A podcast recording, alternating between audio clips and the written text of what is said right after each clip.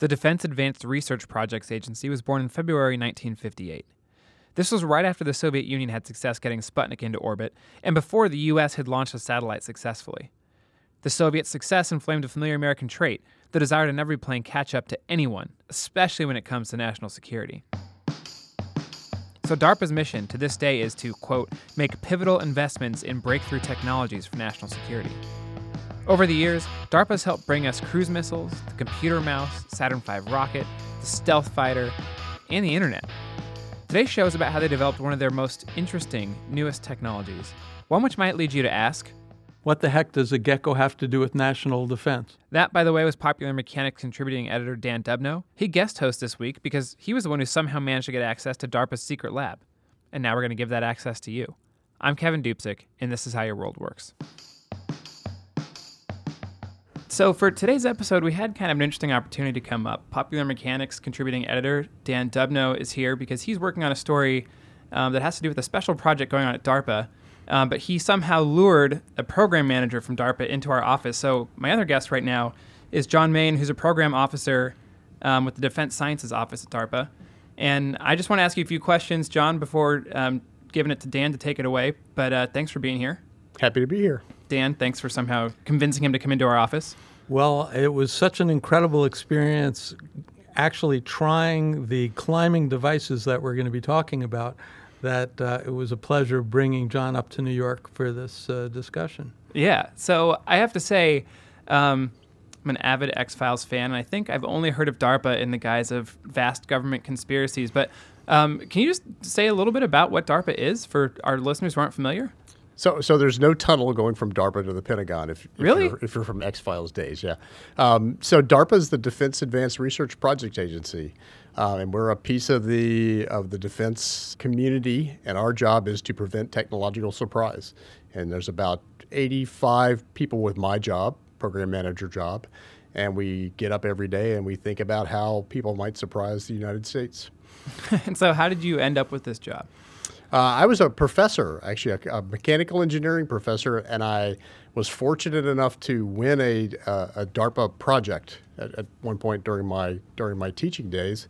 Um, and as my project was coming to a close, I got a phone call and said, "Why don't you think about coming over here and being a program manager?" And, okay. and I and I left my teaching job to come to Washington D.C. for a two-year adventure at DARPA, and that was in 2002. okay, so academia or government? Which one's better? Uh, they both have their charms, but uh, if you want excitement built around high tech, uh, there's no place better than DARPA. Interesting. One thing I was curious, Dan was telling me that I don't, I don't want to spoil anything about the, the project that the, the main interview is about, but um, that you've been working on this for something like 10 years. Uh, so when you're working on a project for DARPA, what's kind of the lifespan and um, also sort of as you come in, you know, one week at a time, what is work sort of like? Well, there's a there's a number of answers to that question. So, so, if I look at the lifespan of a DARPA technology, what frequently happens is that it'll it will get started in one of the science offices, the very basic sciences offices at DARPA, um, and the Defense Sciences Office is one of those, and it will actually migrate from program to program at DARPA, eventually working its way through to one of the more uh, system-based offices and, and, come out as a mature technology. Um, the program we're talking about today, which is the Z-Man program, is a little unusual because it's an actual program that's lasted a long time. Because the technology was, well, one, it was really compelling, and two, it, it really spoke to a specific application that we were able to investigate from beginning to end. Um, so that's the that's the DARPA program answer. There's a separate answer, which is what happens to program managers at DARPA. Mm-hmm. And th- I'm actually in my second tour at DARPA. I, I was a program manager from 2002 to 2007. And I actually left, and, and because they encourage people to leave. In fact, it's more than oh, encourage. that's interesting. They actually force you to leave. Uh, people stay there four or five years, and, and I actually left and worked at a startup for about seven years, and then I came back after, um, at the conclusion of my startup career. That's funny because we were actually talking uh, just a few minutes ago, Dan and I, um, about how much sort of uh, you know flow there is back and forth in terms of personnel between DARPA and you know kind of these modern skunk works like Google X or maybe startups that are sort of well funded and are working on interesting things. So DARPA actually wants you to go out and kind of have these different experiences in different places. Yeah, I think, and I think flow is being too elegant. It's it's really a churn, right? and, and it's churn between DARPA and the military, and DARPA and companies, and DARPA and the government labs. And it's just you know if you kind of kind of visualize an old washing machine and watching all the water churn around, that's really what DARPA's all about. Except it's a technological churn. Yeah. So uh, now you're on your second tour. Are you generally at a desk? Are you in a lab? What's the work environment like? Uh, I spend a lot of time on the phone. Um, it's really, you know, at its heart, it's a, it's, it's about envisioning what technology can do, and then trying to build the teams of people that are going to make that happen. So it's, it's very much of a, of a, you know, it's a dual-hatted kind of role. So I spend, you know, there's cat herding, and there's also analyzing technology, and it's probably, you know, 50 50 um, among those two tasks. So, you know, do I spend some time at a desk? Sure, everybody does. But I, you know, spend some time visiting labs and, and going to interesting places and seeing interesting things like wall climbing technology at different places. Um, and um, so it's, it's just a, you know, from a, from a techno geek standpoint, it's a wonderful experience. Yeah. See, it sounds a lot better than academia. I don't know. Um, well, anyways, uh, Dan, you got to try some of the wall climbing technology, I guess. Um, I did. It was a, an incredible experience. All right. Well, I, I want to hear about it. So, you know, take it away and feel free to try and get him to divulge as many government secrets as possible. Absolutely. That's my plan. So, uh, when talking about this project, we first have to s- ask what is Z Man? Who is Z Man? So, well, Z-Man is the is the it, technically it's the name of a DARPA program, and the, the, what lives inside of Z-Man is a family of technologies for climbing walls.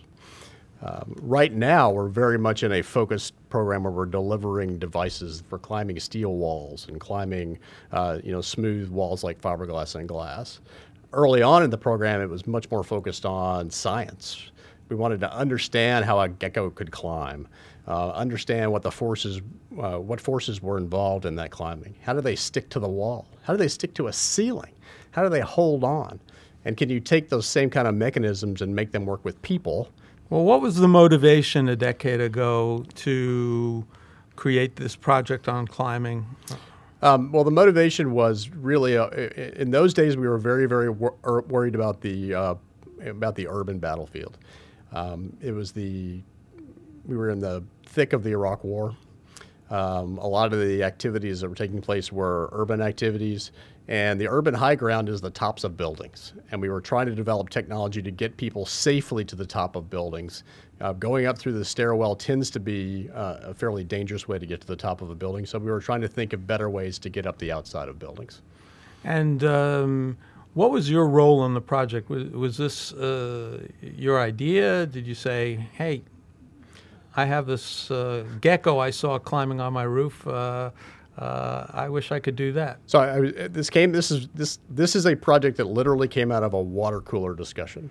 Uh, I was standing next to, uh, you know, in the break room at DARPA. I was talking to one of my colleagues, a gentleman by the name of Morley Stone, who's an Air Force scientist, and Morley was running wall climbing a wall climbing robot program, and I was doing a, a number of things in human performance, and we were just sitting there and thought, you know, is it possible to take this wall climbing technology that works on very, very small robots, you know, a couple of pounds, and scale that up to technology that will work on the size of humans? And he shrugged his shoulders and, and said, I think so. And I shrugged my shoulders and I said, I think so. And that really was the genesis of the whole program. So, how does a gecko stick to a ceiling? Uh, fundamentally, it's it's one of the basic forces of nature that we call van der Waals forces. And van der Waals forces, if you look up in the first chapter of any material science textbook or physics textbook, van der Waals forces will be described right off the bat. And it's really just forces that arise when things are very, very close to each other.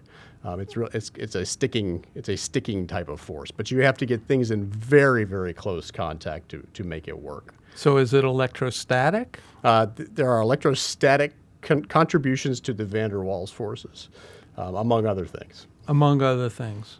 It's, it's not gravity. It's, It's not gravity. Um, it's uh, it's actually a combination of a, a number of forces that occur on the on the very very small scale. is it kind of like magic? It's, it's actually nothing like magic.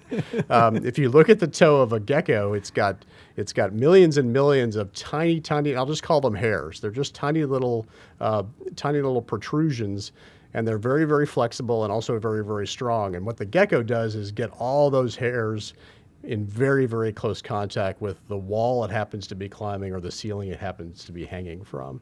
And all those little all those little hairs in contact are what holds the gecko onto the ceiling. This program would have been over in two years if we could have done exactly what the gecko did.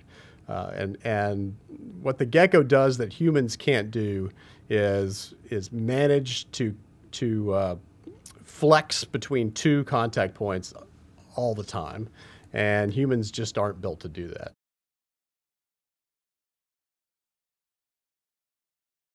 So, in order to get someone to climb, you need to get as much surface area as possible for that person to hold on to. And you've done it creating these paddles. Correct. Yep. And it's because the greater the amount of material we can get in contact the wall with the wall, the, the more load, more load that uh, climber could carry. So, if you start with the gecko, and what the gecko has to do to, to hang on a wall or hang on a ceiling is get uh, a front foot on the surface and a back foot on the surface and pull them both toward its belly so that both the front foot and the back foot are, are, sl- are sliding toward each other. Um, and the problem is people can't do that. People can't get their hand on the wall, their foot on the wall, and put a lot of force into sliding them toward each other. So we had to come up with a different way of getting getting the gecko material, which we've managed to, du- to duplicate. We've co- had to come up with a different way of getting that in very very close proximity to the wall, and that's what the suction cup does. Really, the breakthrough that came came about uh, in about 2014, about two years ago, where the light bulb came on, and we realized that mating the suction cups with the gecko material actually made the composite device more useful than either one of those technologies is separately. And, th- and that, that, that was really the, the, you know, the final event that has led to the uh, creation of the devices that you used. And where did that uh, light bulb go off uh, exactly? I think it was in the basement, in the basement climbing lab at Draper Labs in Boston. Uh, with, with and, and, and probably in the head of one of those of one of those engineers that, that suddenly realized that if you put the suction cup, put the gecko material inside the suction cup, and the suction cup, even if it lightly pulls the gecko material in greater contact with the wall, it improves the adhesion dramatically and, and leads to a practical climbing device. What is that material made of? What is that? Uh, it's a it, the fundamental material is a silicone, but it's cut in a very specific pattern. We have a number of different patterns that we've tried, but it, but it's uh, about 100 micron tall uh, ridges that are etched into that silicone into that silicone material.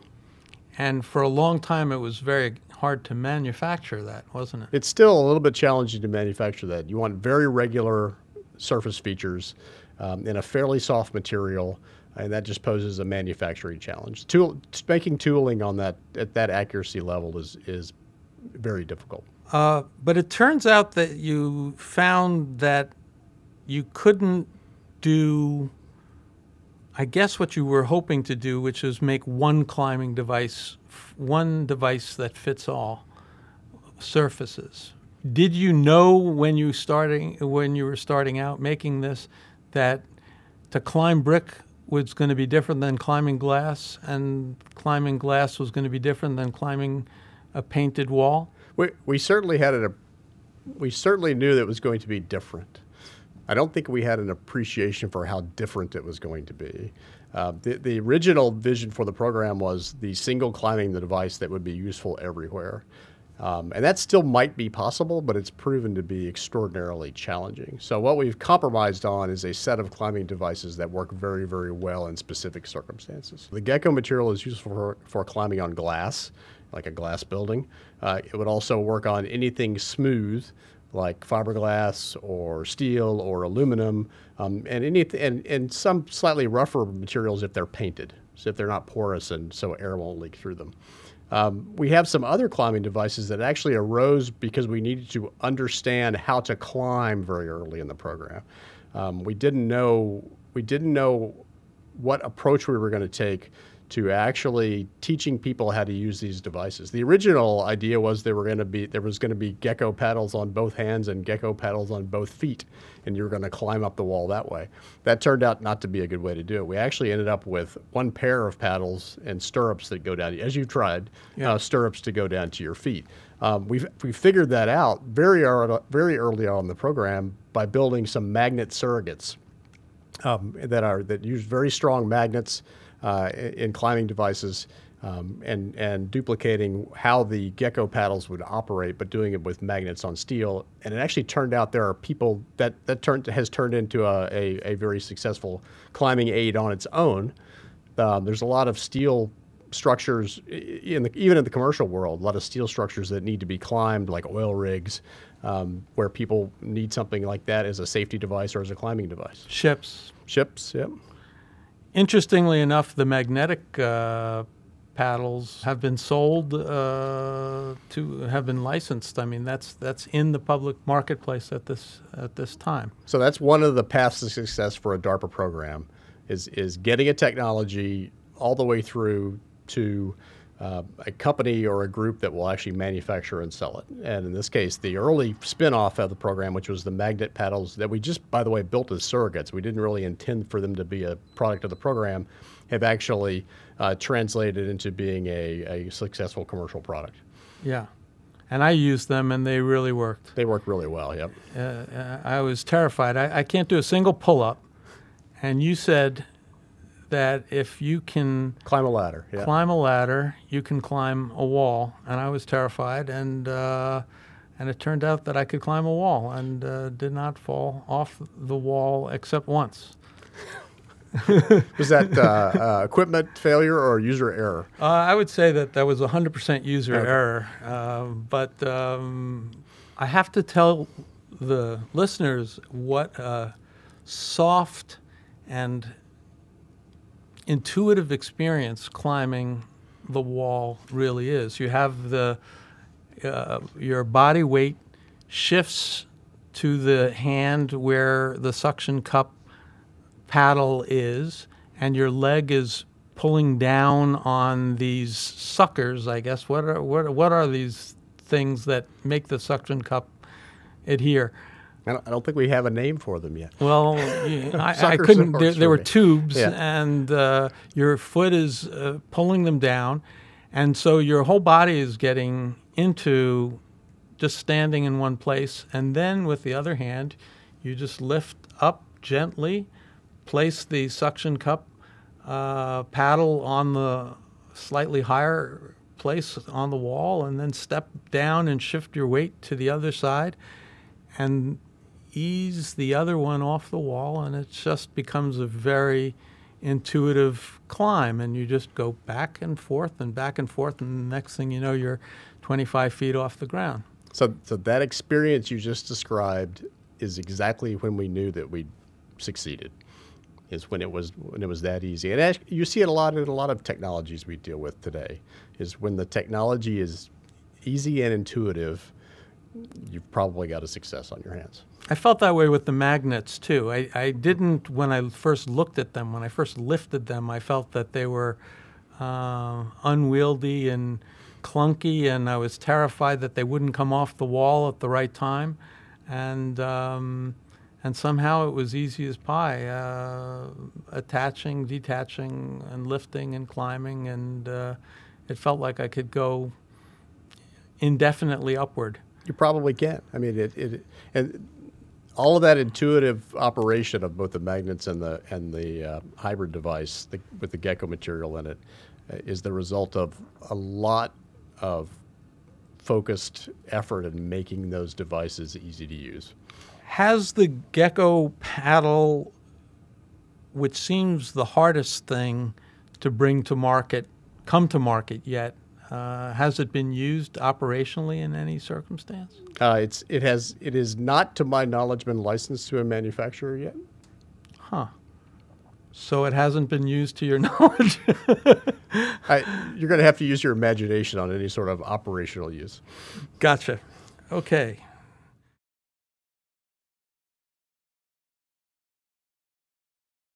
This program's been going on for a decade.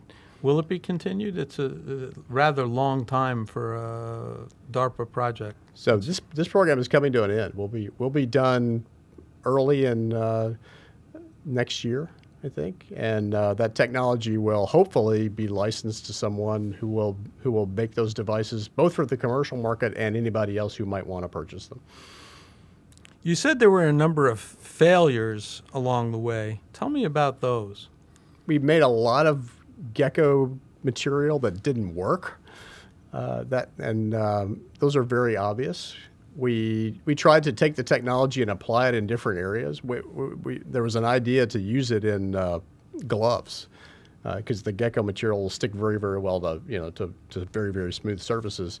Uh, but it turned out that that uh, that what you want in a glove, if you're trying to hold a tool or, or catch a football or anything that you might want to do there, what you want is friction um, more so than adhesion. And it just turned out that uh, although we tried uh, and uh, it was interesting, it was the wrong material for the application. Oh, really? I, I was looking forward to changing the game of football with gecko like material to suck on the gloves. So I can't I can't say there's no way to make that work. Um, it was it wasn't an emphasis of our program, so we looked at it for a little while and then moved on. Um, there was no easy win there. Let me say. Okay. You also, when we've spoken and we've talked about this in the past, uh, said that um, uh, you know success has uh, many fathers and failure uh, is often an orphan. Um, in this case, I mean, you didn't say this. This is a uh, cliche, I suppose.